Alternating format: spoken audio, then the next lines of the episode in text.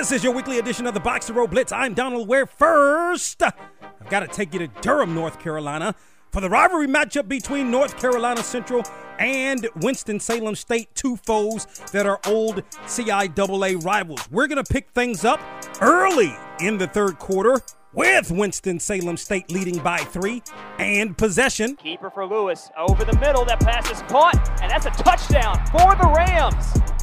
They were up by 3 at half. They're now up by 9. The extra point was good, and the Rams led 13-3. The Eagles would get a field goal by Adrian Olivo, a 43-yarder, with 9:23 remaining in the third quarter to pull the Eagles to within 13-6. The Eagles trailed by 7 going into the fourth quarter, but would get on the board early. Harris requests the football, has it, gives it for Collier. Collier forward, stumbles across, touchdown, North Carolina Central. The extra point was good, and the Eagles tied the game at 13. Now we're going to move all the way towards the latter part of the fourth quarter, where the Eagles had put together a 6-play, 63-yard drive that had taken up 3.5 minutes. Remember, the game is tied, and the Eagles looking to put a stamp on the drive. Harris gives it for Collier. Collier pushes through at the goal line, and that's a touchdown. The Eagles lead by 6. That was my man Jonathan Duran on the NCCU Sports Network.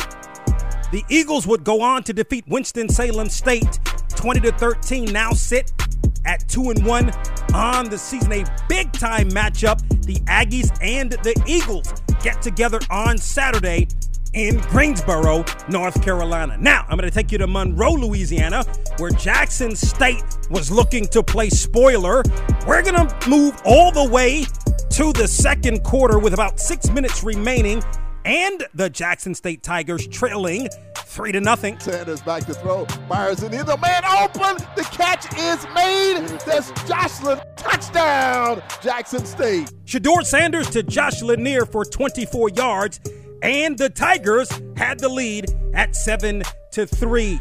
Louisiana Monroe would get 2 field goals late in the third and early in the fourth quarters to take the 9-7 lead.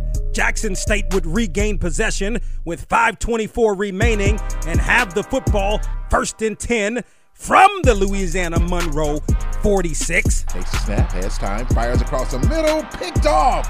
Zach Woodard with the interception on the pass intended for Trevante Rucker and returns it to the JSU 46. That's the first interception of the season for the young Sanders. That vaunted JSU defense would hold, and ULM would be held to a field goal to extend its lead to 12-7. Now, one more opportunity for those JSU Tigers. Jackson State now with some work to do with 2:24 left to play. Sutherland will kick it away. Nugget and Isaiah Bolden back to return. There's a short kick fielded by Nugget on the near side. Takes it across the 40. Hit, and the ball is out.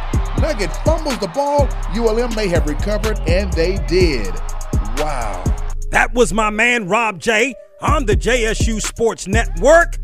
Opportunity missed for Jackson State, who fell to Louisiana Monroe 12-7. Valiant effort by the Tigers, who remain number 2 in both the HBCU coaches and media polls. Alabama A&M remains number 1 after its 30-27 victory over Bethune-Cookman. You can view the HBCU coaches and media polls on our website at boxtorow.com. Some big games for week 4 in HBCU football. Tennessee State begins OVC play on the road against Southeast Missouri. Grambling and Prairie View A&M get together in Dallas in the State Fair Classic. And, of course, mentioned a little bit earlier, North Carolina A&T and North Carolina Central going to meet. Remember, this is not a conference game, as North Carolina A&T is now a member of the Big South. From the press box to press row, the radio show airs weekly on radio stations across the country, including Fridays, 7 p.m. Eastern, 6 p.m. Central Time, and 4 p.m. Pacific Time on ESPNU Radio on Sirius XM. To listen to the show or for more information, log on to boxtorow.com.